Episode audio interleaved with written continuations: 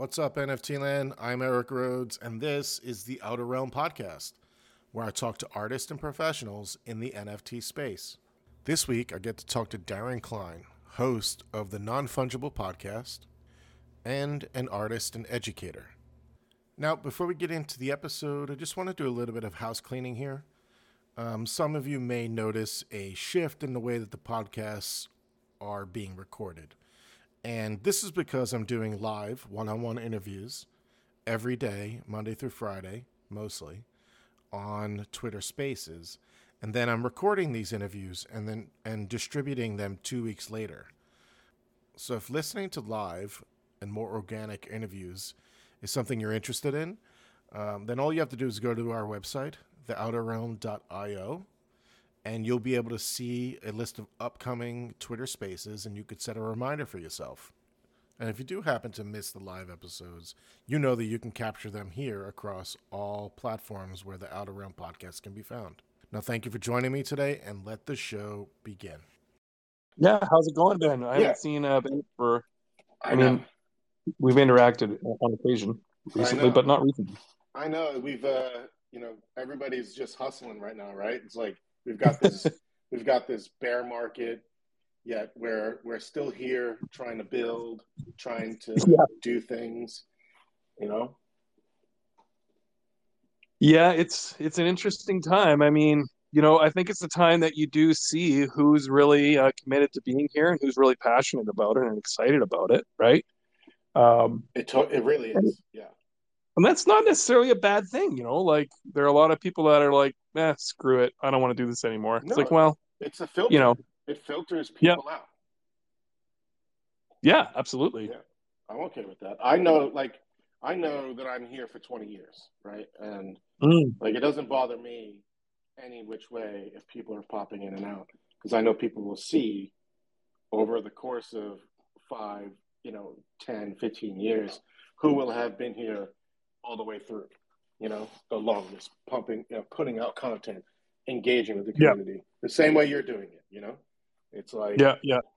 you know i don't i just don't see any other way Like, there is no I, I never felt this before i'm curious if you've ever had this in your life too um, there is I, there is no other path i i see this is my path and i I, Mm. I just feel driven to take it you know have you Interesting. yeah i'm wondering if you sort of ha, like are you still teaching like what are you doing I do still teach. I reduced my teaching time Uh-huh. um, because you know I've had some success with um, the podcast, and I do the Twitter Spaces as well, and of course the art.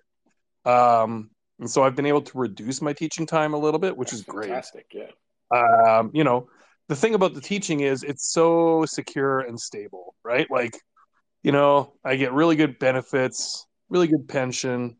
So then it's like, do you really want to give that all up? You know what I mean? Like, so, um, and yeah, like when NFTs aren't selling, I'm still totally okay. You know what I mean? right So, you know, uh, eventually, would I, you know, say if the opportunity came to just go, okay, I'm going to take a break from teaching? Yeah, I would do it. I would, I would try it. You know, um, but I don't know. It's tough to leave. They call it the golden handcuffs. You know? It really is, you know.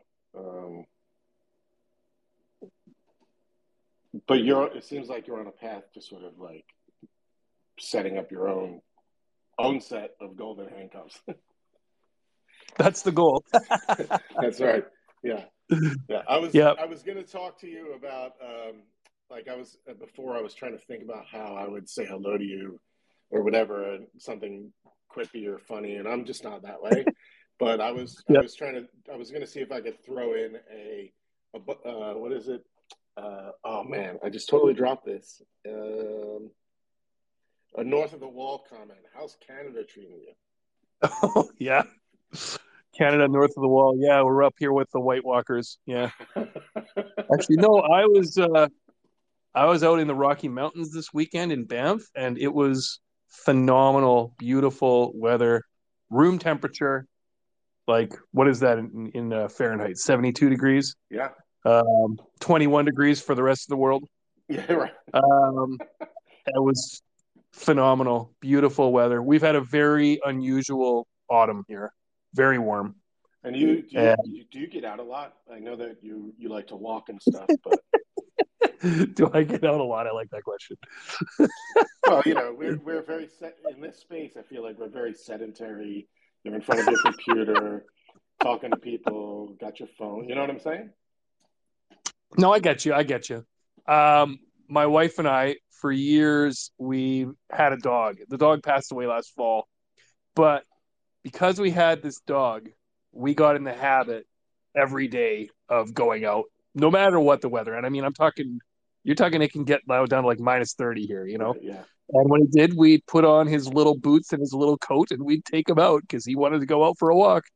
Um, and that built a really good habit, you know. So we're we do that still. We continue that. We always go for walks and sometimes we'll go down into like a nice park area. Often we'll just walk around the neighborhood or whatever. But yeah, we do like to get out a lot, you know, and if I do go to the mountains, it's the whole time we're, you know, just going on trails and Mhm. seeing the sights, that kind of thing.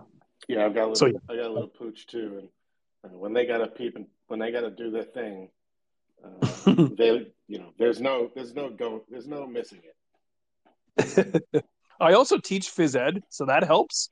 I Oh, teach gym class. nice. So I teach that three times a week. Plus, we have like daily physical activity that we do with them. Yeah. And so that keeps me fairly active too. So, like lately, we've been playing uh, flag football with the kids, and you know, it keeps you busy, keeps you active. What other, what other games do you play with the kids? You have to make up games if you have like a. uh, it's changed a lot. You know, it's more fitness oriented now. Whereas, you know, when I was a kid, it was more like certain team sports you would play all year. Uh, we do a mix now more. Like we do have classes that are just more like cardio focused or whatever. Yeah. Uh, but then we also do kind of unconventional games. You don't be wide games like capturing the flag or things like that. Just games where it gets kids running around and stuff.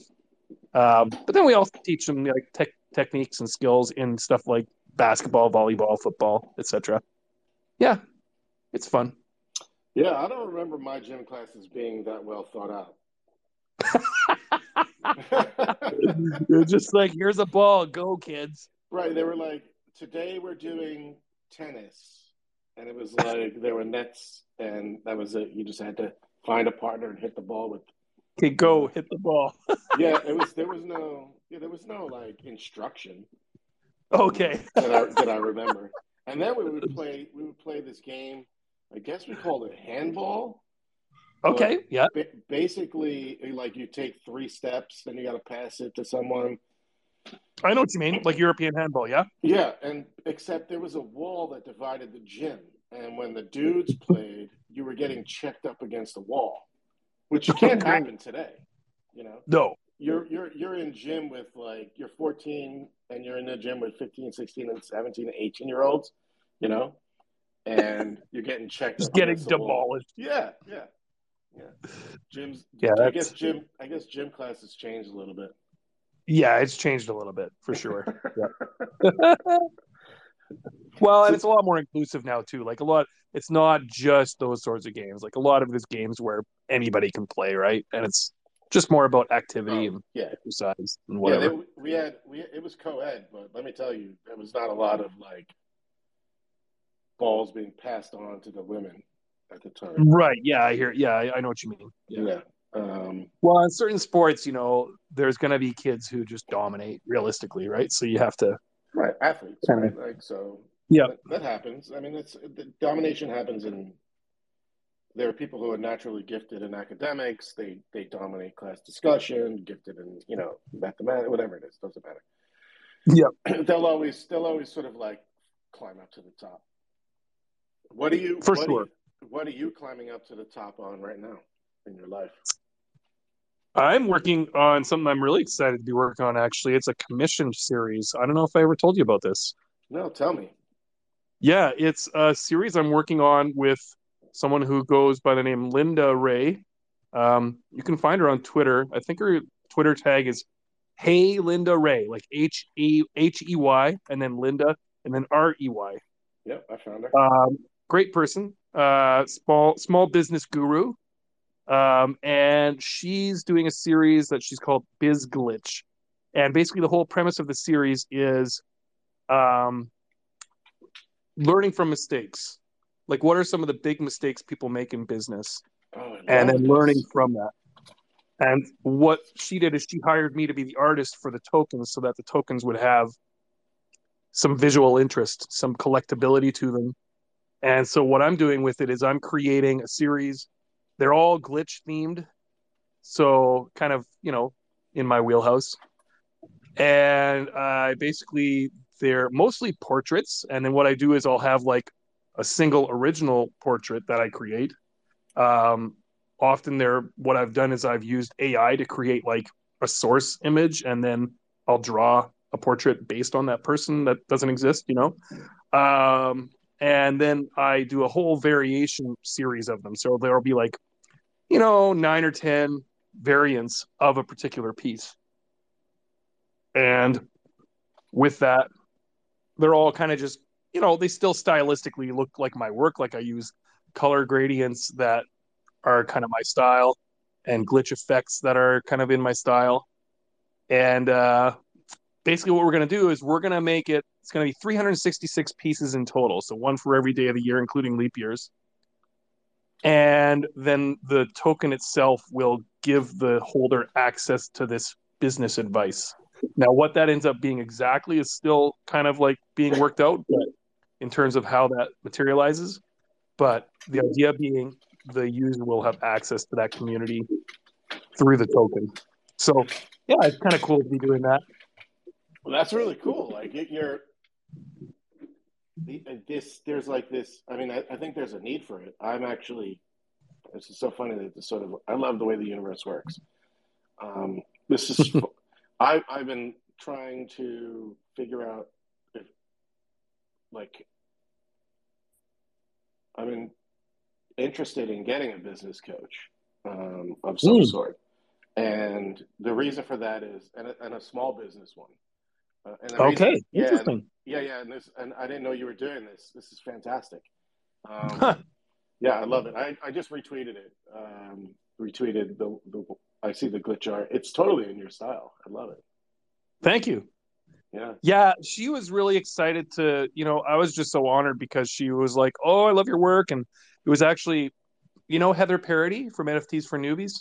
No. No. Okay, well, Heather Parady, there was a, a podcast called NFTs for Newbies, extremely popular, um, and that's how she got to know me at that time because I was kind of, I was on their show way back when they knew like very little about NFTs, and just talked to them about like how to mint NFTs and stuff. And uh, their show is fantastically popular, and they did great. Uh, but she's since moved on to doing her own podcast. It's just the Heather Parady podcast great, lovely person. But anyway, she connected Linda Rey to me because she was like, "Oh, are you looking for someone to do the art for your work?" Well, okay, Decline can do it. He would do a style with glitch style that you could do, blah blah blah, right? And so then it, we, that's how we connected. So, um, yeah, I mean, definitely, if you want to talk with Linda Rey about what you have in mind, I'm sure that would be right up her alley. Yeah, totally. Yeah, oh, there's the echo. um, mid mid it, it hit us mid uh mid chat. Um, Yeah. What was what was the name of uh, Heather? Who? I, how do you spell her last name? Heather Parady. It's P A R A D Y. Uh, I see her. Excellent. I love following. Oh, I've I've seen her. How, how come? She's great. She's great. Yes. Yeah. Yeah. Excellent. Cool. Cool. And Yeah. and so the the podcast that you were talking about, NFTs for newbies, do they still have their thing going on, or, or, was? Well, she's since started her own show. Okay, so she's she's she's got her own NFT or maybe Web three focus kind of thing going on. Yeah, I think it's a little broader than strictly NFTs and Web3 now. I think Okay. it's a broader range of topics. Oh, I see, like community building tips. Yeah, Yes. that kind of Yeah. thing. All right, cool. Yeah, she might be a nice resource for people to. Oh, she's a fantastic resource. Yeah. Absolutely. How did you meet her?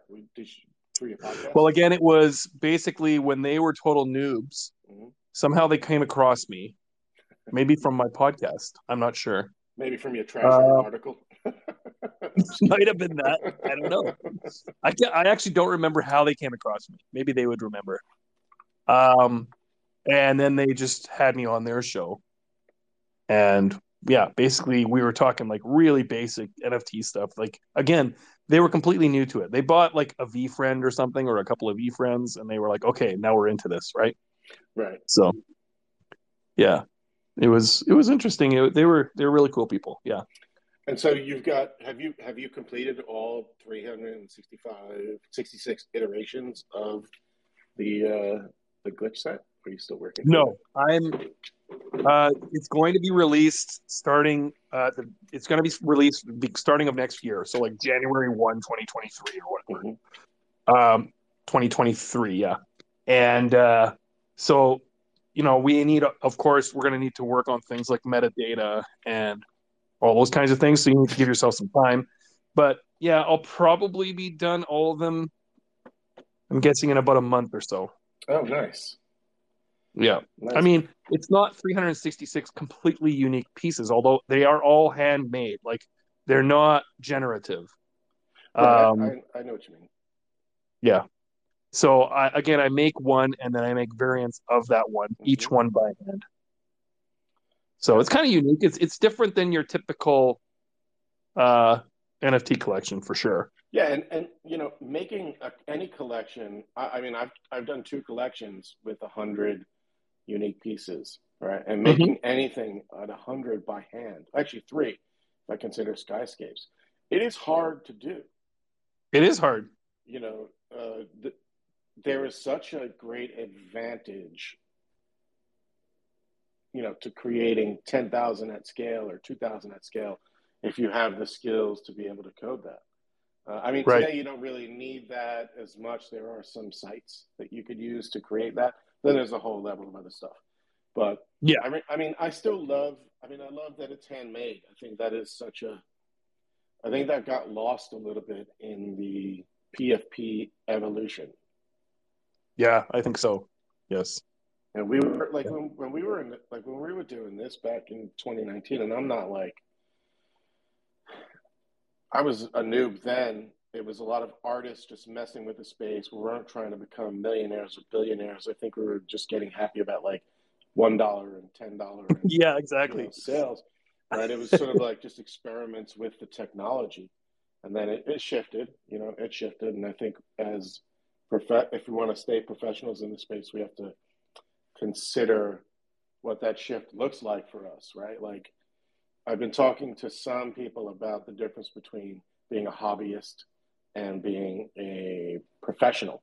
And where do you mm. where do you as as an artist, where do you kind of see yourself in that spectrum? Because I think it's a spectrum.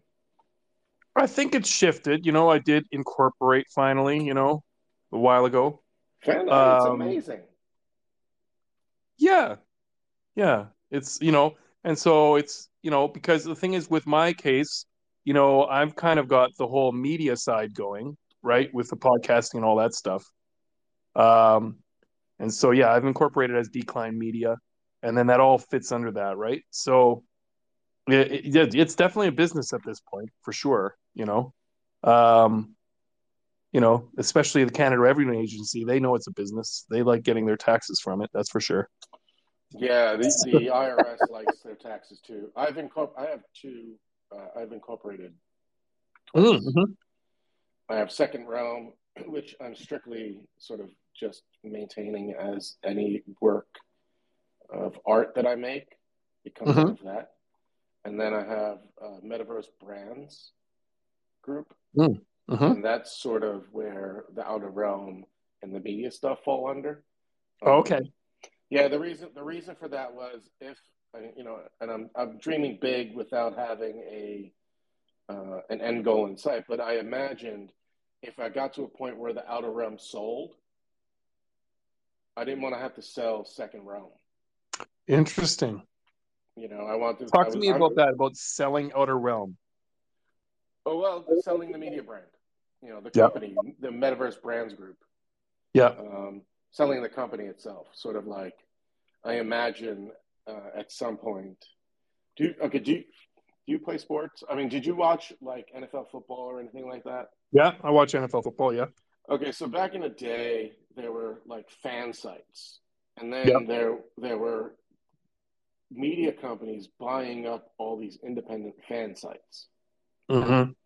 and then they were, and then you start to have things like Fansided or Barstool Sports, or Mhm. right, and it grow they grow into their own media brands. I think we're sort of at the, and I don't think our, our any of our work is fan site. Think it's a little bit more serious than that. Uh, but it's sort of like it's in, it's independent media, and I can Right. imagine uh, at some point if I continue to create content, have a podcast, um, selling it, selling it, selling the brand, so to speak, Right. uh, and then putting it in in hands of people who could do, you know, a better job with it. Uh, but right now, Okay. I'm just I'm just stewarding and creating what I think I want to Mhm. find in the space, you know. But I don't know. I don't know where it's going to go. But I wanted to protect um, my artwork from the from from. I wanted to protect my artwork and my art studio from having to like be in the conversation of um, you know in the future if i sold the outer realm you know it would just come out of a different business that's all i mean Right. that's all my for me it was purely about organizing it in my mind Right. in a comfortable way Right. No, that's a good point. I mean, to be fair, everything I've really worked on with Decline Media has been the media side, the podcasting, Twitter Spaces stuff. Um, you know, in terms of uh yeah, the art side, yeah, I suppose I could incorporate that separately. Honestly, for me it was more about, okay, hey, I want to have limited liability here if someone says, "Oh, hey, I listened to your show and these guys, you know, bought such and such a project or whatever. You know, like it can be fraught with, you know, people who are, you know, you don't want to get sued, basically. oh i yeah i agree for sure So it protects you a little bit that way.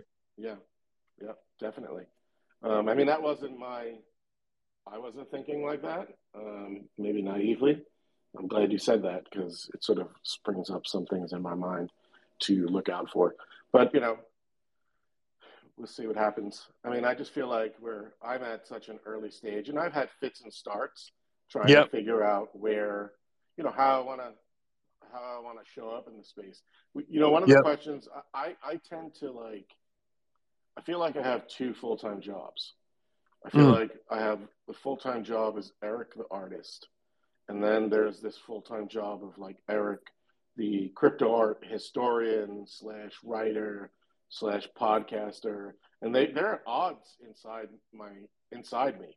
Um, Yep. you know uh and i'm curious how how you manage manage that or see that within like your world. And you have you have three like in my mind you have three you're like and your family which you know i'm just I, how do you juggle all these things? That's a great Yeah, you know, it is a challenge. I mean, I'm a veteran when it comes to teaching, so I don't have the workload that a teacher who hasn't taught for a long time has, right? Like, I don't have to do a lot of preparation to teach because, you know, I pretty much have it memorized, you know, in terms of what I need to teach the kids and whatever. Um, Yeah. Marking, of course, and evaluating stuff still takes time, but it's not like when you're a new teacher and it occupies like your entire evenings, you know. Um, so you know the the the art part i'm finding right now because of that commission project i'm doing i'm not able to bru- produce as much of my own art that i just produce for pleasure as i would normally. Like normally i'd be creating a piece or two a day and you know maybe mint you know one or one every couple of days kind of thing right? And uh now of course most of this work is dedicated to this project i'm working on until the end of this year, basically, you know? So that means that I'm not releasing as many pieces. I actually did just finish a piece that I'm going to put on Super Rare, hopefully sometime this week. Uh, you know, my OG uh, artist series. I don't know if you ever saw that. um i don't know is it let me let me pull it up Let me see if I can find a link to it in a second. Um, it's on Super Rare. I was I joined Super Rare through uh, Museum of Crypto Art, Congratulations. Yeah, thank you. And uh, that was an aspiration of mine to do that. Um, let me just tweet it out and then you'll be able to see it in a sec. Um, Oh, I, see, I see them. do you? Yeah, yeah, yeah. Romero, Angie, Coldie. Yeah, you got it, you got it. You got Yeah, it. these are fucking amazing. Thanks, man. So I've got the Angie one and the Coldie one and the Max Osiris one are, are not sold yet. Um, I love the Angie piece. You know, that one I'm really, really, I love. Um, so I, I'd like to see that one get sold sometime soon. But uh, I also just did one of Stellabelle. That is really fun. Um, cool. so I'm gonna mint that sometime soon. And you know, it's just uh those are just fun for me. But again, I don't have as much time for that kind of stuff right now. Yeah. So and you've really been developing this style uh, for like a year now, right? Yeah, you know, and I just I always come back to it because I just like the I don't know, I just enjoy how the colors fit together. I enjoy the just the bold lines and yeah, it's a fun style to do. Oh, it's it's it's really wonderful. It's very graphical, um, colorful, bright. It's like, and it you know what's interesting too is while it's bright, you have these like muted muted blues Mm. and browns, and you know, uh, not browns, purples, and like for me, th- those that's what I get attracted to. Mm-hmm. Now I just love how they complement each other, right? Yeah, Like I'll try to play the blues against the oranges and the purples against the yellows. yeah, And I don't know, there's something about it with the halftone effect that just really punches it up a level. Like if you see them before the halftone effect, they still kind of look cool, right? Just the simple flat colors. But I don't know, the halftone just gives it that extra character. yeah. It's and it sort of it adds texture. It does. Well, and I also kind of play with how large the halftone effect is depending on the part of the face, you know. So you'll see some of them will be larger textures and some will be smaller textures and playing with it's it's actually quite tricky to get the halftone to be really clean. Like certain colors, you'll get um, a halftone effect that's kind of like a, I don't know how to describe it other than dirty. Like for example, a certain like say a dark purple you'll get say a blue and a pink, but then you might get like black dots as well, right? Right. And yeah. it just looks, you know, kind of messy sometimes. And so then you have to kind of tune it. You got to tune the the color, the purple, for example, to a slightly different purple, where it just is a cleaner look. You know, things like that. It's fun to play around with. And what are you using for your main creation tool? Procreate all the Yeah. time. Yeah, yeah. Procreate's really great. I started to use it more and more. Um, like I was creating skull illustrations. I was creating trash can illustrations. I've been illustrating for a long time. Mm-hmm. I usually did it for my own sort of uh, fun. You know, I never Yep. thought of it as anything other than like doodling. Um, Right. I haven't dropped any of these illustrations, but it's sort of you know it's just been a new new way to experiment because I was trying to figure out. I, I have this fucking iPad. It sits on my desk, and I'm mostly using my Wacom tablet and Photoshop for a lot of my work because that's how Right. I've been. That's part of my process. Yeah. and and it, and it's fast for me because I know where everything is. Sure.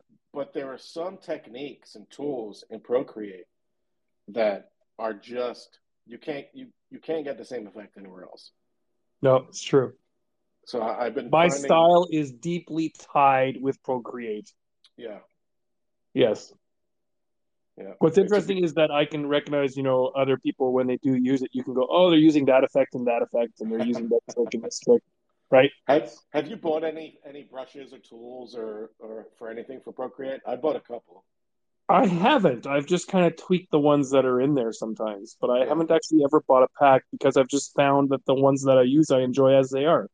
Um, There's a, you know, I often just use a simple ink, inking, uh, just a studio pen, basic style, and then if I go for more expressive stuff, like I was talking about the Biz Glitch, uh, um, glitch NFTs, those have a little bit more of a spontaneous kind of look to them. Uh, so for them, I often use the Blackburn drawing brush. And that's just a fantastic drawing brush. It just feels I don't know, there's something about it that just feels physical. I know it's not, but just the way you can control it with the pencil is just phenomenal. So I use that a lot. Like you know that I don't know if you remember, but I did an incomplete series where I had portraits where like parts of the face weren't drawn.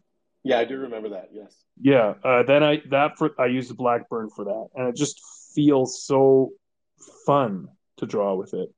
You know, you could just draw really big, fat lines and just I don't know. There was something about it that just felt very spontaneous and fun. Whereas when you're using something that's very precise, like a studio pen, it doesn't feel that way. Right? Yeah, so. I love I love the um, the charcoal, mm. uh, the charcoal ones. I use that for my in my um, unofficial, no, not unofficial, in my in my brutalist mannequins. Yeah, yeah, yeah. I use the charcoal quite a bit.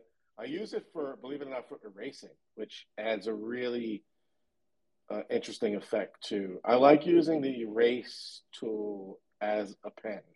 Yeah, you know, no, that is as, fun as a paint as a paint option. Um, yes, you know it's and a, and blending things. It's just you, you can get you can get unique features out of it. Yeah, another thing like with that BizGlitch series that I've done is I'll have tons of blending layers. Like some of them are made from like 12 layers of blending effects, you know, mm-hmm. where I'll just use different effects. Like I might color burn on one layer, and then I might use an overlay effect on another layer, and then I might use a lighter color on a third layer, and then I might use, I don't know, whatever. There's so many blending effects, and it's just playing. Like I'm just playing with the layers and going, oh, what happens if I do this? And going, oh, yeah, that looks cool, right? After a while, of course, you learn, you know, which things are going to do what, but there's still an element of chance to it which is really fun where you can kind of just make a layer and then put a second layer of the exact same picture on top of it and then do some glitch effect and then do a blending effect and you get a really cool result. And it's that discovery feeling of like okay i didn't know exactly how this is going to look that makes it you know that's that's glitch art right? Is that that fun element of not knowing how it's going to turn out right? Yeah. And are you animating in, in procreate or are you yeah, I am gonna have for this particular series. I am gonna have some. They're not gonna be common. There will probably be about maybe a dozen or fifteen of them that will be animated. Um, and basically they just are a particular one of the pieces, maybe the original piece, and then I add an animation of a glitch effect to it that loops. It just has a kind of you know it grabs your eyes, you know. It does, yeah. I've been, I've been, I've been um, sticking mostly with static, like no static, yeah, basically still stuff mm-hmm. um, recently because I, I, I like, I like to enjoy or I like to think about creating the feeling of movement or the feeling of anxiety, mm. the feeling of pressure.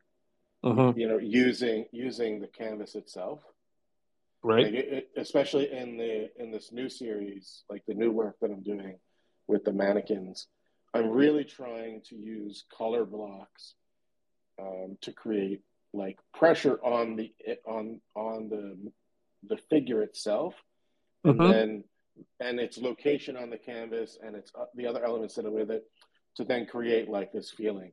So I mean, mm-hmm. you know me, I I I was I've been glitching for a while, but um, I really, right now, I really like the stillness of it because I feel like there's so much, so much movement you could, but you could put the feeling of movement on a, on a canvas. I, am totally. really exploring that. Well, and I did talk a while ago with, he goes by the name Coin God. I don't know if you've heard of him, or Naughty. Naughty This is his another is his artist name. It's spelled like K N X T T I, naughty. Okay. And he he does a lot of like actual physical painting, but he sells them as NFTs. Like he'll he'll paint them and then he'll sell the NFT of it, and then you can get the physical copy. I'd really like to. At some point in time, I got it. You know, I got to set up where I'm going to buy a bunch of canvases and actually get back to old fashioned actual painting on canvas because I haven't done that in years. Yeah, But- there's. I I've been thinking about this myself. Like, Yeah. I've been feeling about a, a pull in that direction as well, and and I wonder, I wonder what that is because I'm seeing more. I'm seeing this happen more and more where people are taking physical artworks as part of the process of creating a digital asset. Yeah, there's something satisfying about it, right? Well, yeah, you know, and I was going to ask you about this too. I put a screen protector on my iPad that Oh, yeah. has that has um, like it's it's sort of like it adds a layer of friction and Yeah. softness to the to the Apple Pen, which is sort of really rigid and doesn't really move. You know, I've tried to make it as as like paper like as possible, but there's something really unique about about and different about putting it on canvas or you know taking ink and putting it on paper. It's why I still write all of my notes in pen uh, in a Mm. book. You know, Okay. I, I think it, for me it's sort of it be, it's more natural. Um, I don't know, but I was just thinking Yeah, I don't that know. I mean, out loud. I I'll admit, like I didn't really get on fire for making art again until I did it with the digital NFT stuff, right? Like I've always kind of just doodled or whatever, but in terms of like loving doing it and doing it all the time, it was the the digital art that caught me. So I don't know if the physical thing will last, but I've been kind of imagining it would be interesting to do some kind of series that I would still sell it as an NFT and maybe it could be redeemed for the physical or something like that. You know, that'd be interesting. Yeah, I like that. I like that idea. I think that it can get really messy, uh, at least uh, if if if it's a physical artwork, if it's a digital artwork, and then you also get the physical, which one is the real artwork, right? on the NFT. So I, I've been thinking about, I think thinking about it too. I think at some point, if this, if there's like the redeemable aspect is really really cool, but let's Mhm. say it's two different assets, well then the physical Right. asset would need its own token as well, right? Yeah, because I imagine like if I were to do like a physical piece, then I would say digitize it. I would maybe do some digital effects to Yeah. the digital piece, so the two would kind of stand on their own. Yeah. But maybe the the holder would own both. I don't know. I mean, I know Damien. Hirst did that recently, where you could either redeem the physical one or burn the NFT. I think it was right, and Right, a lot burn- of people chose to keep the the NFT, and he, he burned the actual physical art thing. Yeah. Right, which is kind of Yeah. cool. He's um he's a really interesting. I mean, he's probably the, he is the, the most popular, the most well known living artist I think today, who's relevant and like a superstar. Mm-hmm. You know, so he's he's got a unique machine behind him though. Um, Yeah, that's that's that's lots of lots of interns doing his work. Nothing sure. against it. Yes. he's, he's an idea guy, right? Um, Yeah. and they're just as valuable in the in the spectrum and realm of, of art and creativity. So. yeah, absolutely. So what else are you working on? What are your what are your sort of like who do you have coming up on your podcast? Wow, on my podcast, oh, that is a jumble, man. Like keeping track of that uh, mentally. Oh really? I put it all in a calendar, dude. Like it's all in my calendar. Uh, next guest I have is uh, Ash Cooper Kearns. I got How her. episodes are you up to now? It's got to be close to 300 now. I lost count. Damn. That's Yeah. You know, one of the one of the one of the uh, inspirations for me doing these one-on-one chats and spaces is I was also because I mean you totally inspired me to do my own podcast, and I couldn't keep up the production level that I wanted. Right. Um, and you were putting out so much good content so fast. And I was like, okay, wh- how can I, how can I do that in a way that works for me? Right. And then Right, right. as at the time, it was like Clubhouse was doing its thing. So spaces really wasn't, wasn't uh, where things were happening. And then Spaces Right. came about, and people, you know, love Spaces. And what I and now you can record Spaces. For me, it's like holy shit, perfect a perfect storm of stuff just came together for me. I could Right. sit back, record on Spaces, then get it download, put it back up. It was a live podcast, like you know. Um, that's how you know, and, and I think that that suits me better, for sure. Well, it's just you know, like for me personally with the podcast, you know, I I, just like I don't know. I don't want to have something recorded and have it sit there for a long time. I want to get it out ASAP, Yeah. which I admit means that sure, maybe it doesn't have the heavy, heavy editing and the super high production quality that you would expect from something that takes weeks to edit and produce. But for me, it was just like, okay, this is rele- relevant to right now. So I want to release it right now. So when I try, when I record a podcast, I try to have it out within like a day or two. Um, I talked to uh, the artist Bad Oats the other day, and I've yet to release that episode, and that really bugs me because it's been a couple of days now. I do not like that. I want it to be out ASAP, you know. So that's my goal is, you know, to keep the conversation flowing in such a way that I don't really need to edit a lot, you know. Um, I edit, you know, the beginning. I edit if there's awkward pauses or lag, and that's about it. Yeah, and I think there's some there's something about uh, putting content out there as often as possible too. Mhm. You know, you you make yourself available um, for an audience to find you. I paid about twelve thousand dollars to do my the the episodes that that I ended up doing with high quality, you know, editing, and they were fantastic Yeah, But absolutely. it wasn't it was and they did the marketing with it and all that stuff but it, it just wasn't like vibing with my i thought i wanted all that um, Mhm. and i would if i had my own team but i'm not there yet and so Right. like i came back to what is sort of like the minimum viable way and it sounds like you found that quick for yourself that i could do because i want to have conversations with people one-on-one i Right. Mhm. want to find out what you're doing, who you are, if I don't know you, if we've talked before, what are the updates? You know, these are and and because we are such a global community, it's Mhm. not like me and I can meet you at the corner store down the block and go to the bar and grab a drink. Right? We have to Yeah. find time and moments like these to talk to each other.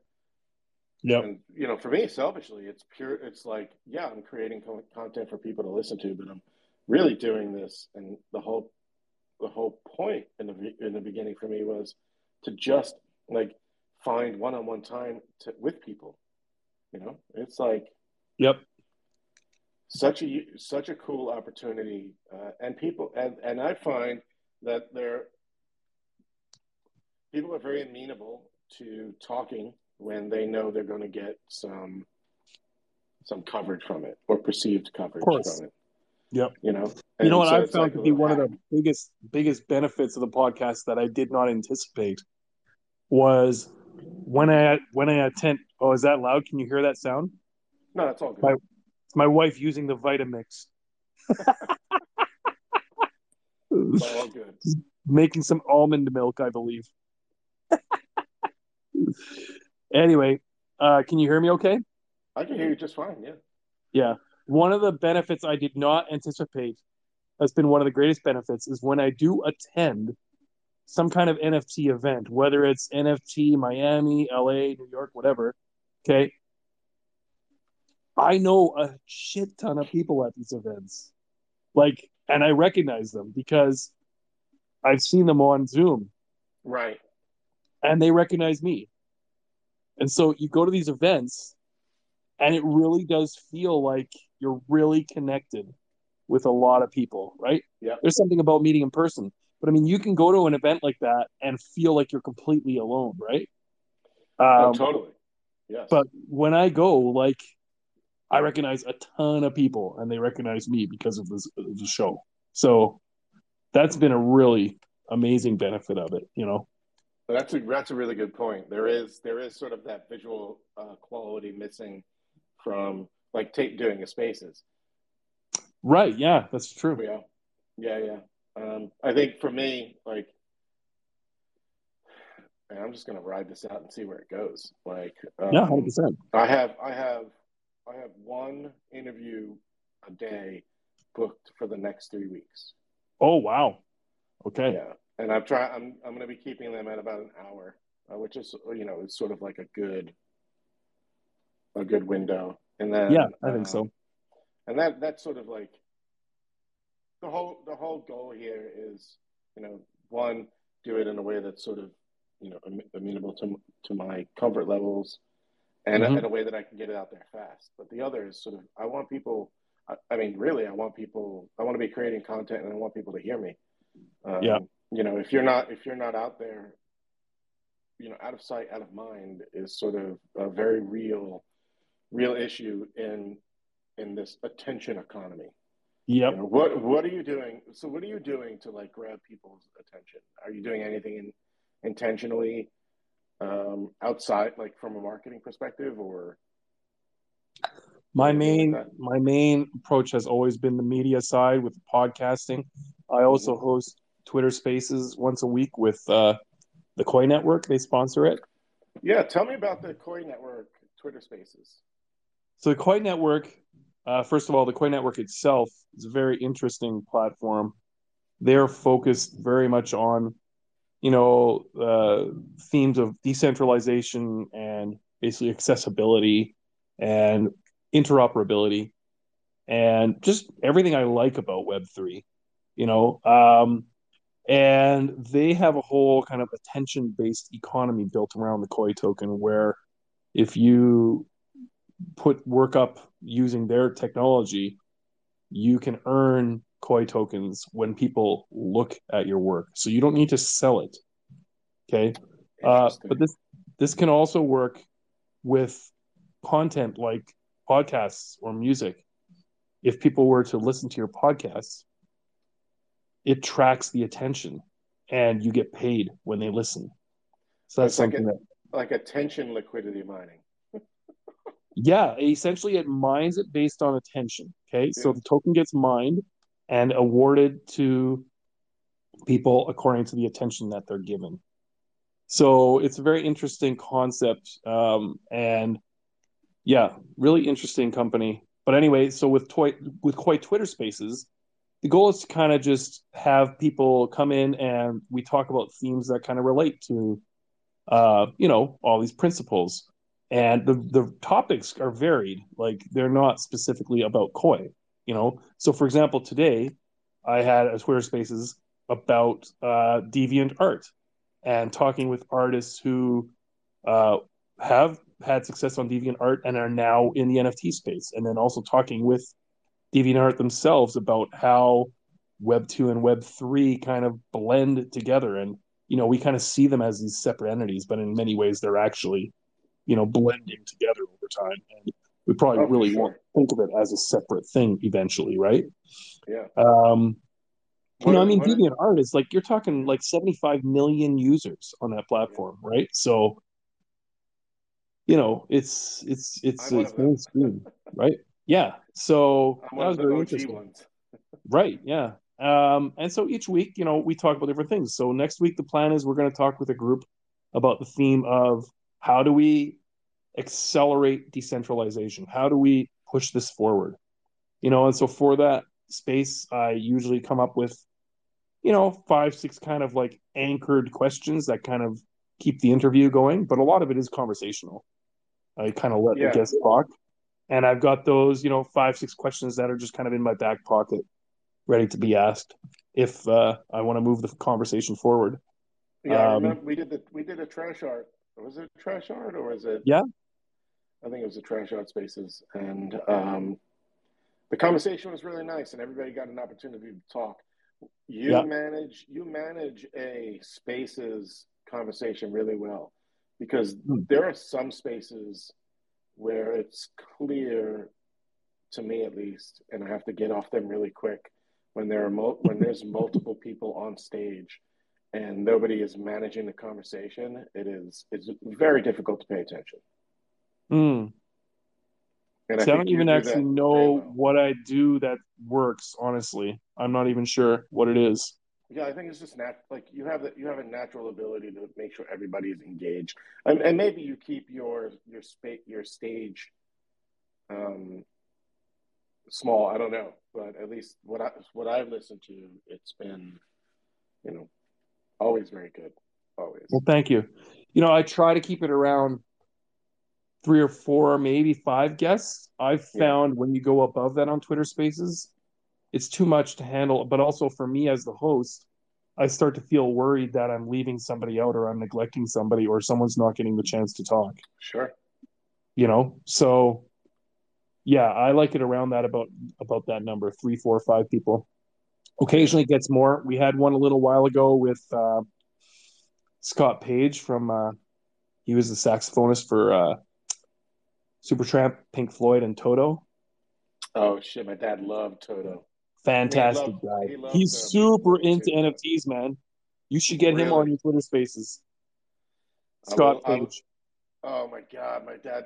If he was alive, fucking dad. He just passed. So if he was alive, he would have loved. Oh, sorry. No, that's that's okay. He, he was. Um, thank you, I appreciate that. He was battling uh, cancer for quite a while, and Mm. it was at, at the end of June. Um, he kind of went in. He had the he had the flu. And Oh, wow. When you're, when you're immunocompromised, the, the flu can be really serious, and it was. Yeah. So he didn't make it out. Oh, that's terrible. Yeah, yeah. Well, I'm sorry for your loss. Thank you, thank you. It was. Uh, it's we're still transitioning, right? Like, interestingly, my mother, I think she used the ATM once in like 30 years. So now, because my dad did all the, all of it, so now Right. I, I work with her on all the finances, um, you know, make sure that we transitioned all of the bills, all that kind of stuff. So it's Yeah. really interesting. But my dad, we I had lots of com- combos with him, and he prepared me and her for this trip. You know, I guess he kind of knew at some Mhm. point. But so you know, you, you you don't ever want to be in that kind of position, but um, you know, he did. I think he did a really good job of sort of preparing us as much Yeah, as you can for for death, right? Mm-hmm. Mm-hmm. Yeah, that's wow. I'm not ready for that yet. My parents are still both. I feel like young. Yeah, yeah. My dad was seventy. He was not old. Okay. Um, but he just sort of he, he was in his third bout with cancer. Yeah. Okay. You know, and so and you know we used to call him the machine, or we still Yeah. call him the machine. His doctor called him Felix the cat because he had 9 Mhm. lives. The dude he survived the pulmonary embolism. He survived the quadruple bypass with ninety eight percent blockages. Oh wow. Like, you know, he was a firefighter and he fell through buildings and survived that. And, you know, the doctor was like, you know, always joking with him that he had nine lives, but the cancer took the last one, I guess. Yeah. Hmm. Hmm. Wow. Yeah. Anyway, no, Scott Page, great guy. Scott Page, Toto, yeah. I, Um, he was on there with Keith Botha, who is another big promoter of artists in the space, along with some spectacular artists that were there as well. And uh, you know, it got to be a pretty big group. And so then that's where I get nervous, where I'm like, oh, okay, I've got a lot of people here talking, and they all want to share. Uh, you don't know that can be stressful. I mean, when you're running a space and there's a lot of people on, right, and you're wanting wanting everybody to get their their uh, say, but also the fact that Twitter is not very stable. You know, and you'll have like a rug pull in the middle of uh, spaces or something. We had one happen two weeks ago where all of a sudden it crapped out after like half an hour. All of a sudden, poof, it just closed, and then we restarted it. But of course, the entire audience didn't necessarily come back after it crashed, right? So that can be stressful too. yeah, definitely. One of the reasons I chose to do one on one is because for that reason. Ah, You know, not not not for the rug pulling, but the reducing the stress of of managing sort of a group of a group of speakers. I Yeah. think if you you know if I imagine if there was if there was like a co-host that you were chatting on a side, like boot this person, like you know. But when you're trying to do it all yourself, um, it's hard, man. It is hard. Yeah. Yeah. With the Koii Network one I host, we have a social media manager, Bryn, who does all that part of it. So I can just talk. Oh, that's that's amazing. So that that's great. It makes it a lot easier. Yeah. And she's a wizard with all that stuff. She's, you know, if people are having problems, she gets them up on stage and puts all the little things on the, you know, how you can put up the share the tweets and whatever. I mean, I, I've So- seen people do it. I don't know how to do it. I've tried to figure it out. I've tried in the middle of this pod, in the middle of this discussion. I was like, I should probably put up that tweet that that you and I are talking about. And I go to look for like some easy button that's like, you know, pin tweet or something. It's not there. There's nothing about pinning there. I don't honestly know because I'm not the host, so I'm not even sure what the button is. I think if you go to the, I think this is how it works. Maybe I'll just teach you right now. Okay. If you go to a tweet, okay, and you click the little share icon, you can share. from the You can tweet. go Eric Rhodes space, and you can share it there. Oh, you can't do it in the in the space. You got to go to the tweet, Okay. okay. Now I see it. All right, let me pull up your. So, like, I can try to share one right now. I don't know if it'll work for me to do it. I don't know if that worked. I think you have to do it as the host. Yeah, Yeah. I think so. It's a Um, handy little trick. Here, So you just go to the share tool there in there, and it should show up, I think. I'm not sure. Uh, It says, what's it say? Oh, the sh- at the bottom here. Share. Man, I feel like share. I don't know. It's not here. Share via. Share. I don't know. Isn't it just right at the top where it says Oh, yeah, there it is. space or whatever? I think I did it. Yep. Okay. I don't see anything, but Yeah, just no, I, I normally it the shows up at the top, but I don't know. Yeah, I don't know. Twitter Spaces is kind of Ray- flaky too, right? Like you might even be doing it correctly and it doesn't show up. I don't know. I don't know. We'll see. I'm learning. Well, I'm an old. I'm an old dog trying to learn some new new technology tricks here. well, and honestly, there it's not that user friendly either, even if you do know what you're doing. So Yeah, it really is. Yeah. Well, listen, this was, uh, you know, as always, I really enjoy talking with you. I feel like we we always just have good conversations. I really appreciate you taking the time to chat with me. for sure, it's a pleasure. And yeah, one of these days we have to try to meet up at some NFT event somewhere. Yeah, I'm. Uh, I'm going to be in Mexico, I think, for Wow. Mohara's non NFT event. Um, Oh, when's that? on November fourth, I think. Ah, and then and then I will be in Miami in I guess April and May, and then probably some Hmm. other places in between. But I wasn't traveling most of this year because I was, you know, I was taking my dad back and forth to the doctor. Right. So my, a lot of my a lot of my time and energy was spent sort of fifty percent on managing all of that, and then Mhm. 20 percent sleeping, and then thirty percent trying to keep this business running. yeah. My next You know. one will probably be NFTLA in the spring, I think. When is that? I think it's in March. I'll, have to check it out. I need to do some more traveling and just being out there. I don't really want to go to the events. I sort of just want to go. Like I don't want to go to the. I don't really feel like I need to go to the conference. I just want to go and hang out and meet all the people that I need to meet. That's what I love too. Yeah. yeah, You show up at the conference, you go, oh, it's a conference. Yeah, But It's the people you run into that make it interesting. yeah. I, I chatted with Rizzle yesterday. I don't know. Yeah. Have you, have you, and Yes. he's put. He's trying to put together some sort of like uh, non-conference conference for NFT people. And I love it. I love the idea, I love the concept because it's true. We sort of like we go to these things now, and all of the good stuff happens outside of the conference. Like the yeah, at the is good. restaurant afterward, or the party in the Yeah. evening, or the house. You know, Yeah. totally. So he's just sort of like, but his idea is bypass the conference part and just have all the other good stuff. It makes a lot of sense, actually. Yeah. yeah, well, then you don't need to like rent out some huge facility and have massive conference pass fees and whatever. Yeah, you could make it nominal, right, and sort of give people what they really want. Uh, if it if you're going to include food all weekend and and or or all day, like you could do that because you're not having sort of you know huge twenty thousand dollar keynote speakers or whatever.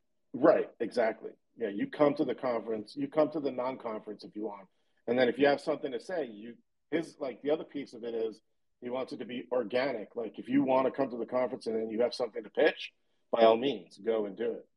Right. You know, you very interesting. Yeah. So I mean, I, I just talked with him. I don't know how far how far he's gotten. I put my name in the hat for doing a workshop. Um, oh. Because I've been doing, I did like design thinking workshops and how to get unstuck workshops for years in tech. So like adult education is pretty well, not easy to me, but like it's something that I have a skill set in. So I'm like, I can mm-hmm. do something fun at this event. Uh, you know, it's funny because as a teacher, I should be able to be like, oh yeah, I could do that, but I do not. I don't know. I don't know what I would do. Yeah, it's a it's it's a weird skill set. Uh, totally fell into my lap. Hmm. Yeah. That's cool. I, I don't even think like I, I, I think teachers have have have a unique. Um, I do not want to teach children. It's you know like even when I think about being a teacher, and I'm I'm currently exploring the idea of teaching UX at an art school. Mm. Um, like that's what my career, my previous career was in. Like I mm-hmm. want to do it at the college level because they're adults. Yeah, to a certain sense. degree. You know, to yeah. a certain degree. Like I have so much respect for for people who teach my nieces and nephews because it can't uh, it can't be easy. It cannot be easy to manage a group of hormonal, chaotic, non-attention, you know, attention going everywhere. Like it's just, you know, I just a lot of praise for you uh, for for taking on that role. well, thank you. I appreciate yeah. it. Hey, listener, it's Eric, and I want to thank you so much for taking the time to listen to this episode in its entirety. Um, if you found a piece of it super valuable in any way, please do me a favor and send a screenshot of it to your friend. One of the ways that we get exposure is from listeners like you who then spread the word to your friends uh, and continue the conversation. So, thank you so much for joining me today, and you have a wonderful and peaceful and blessed day. Peace.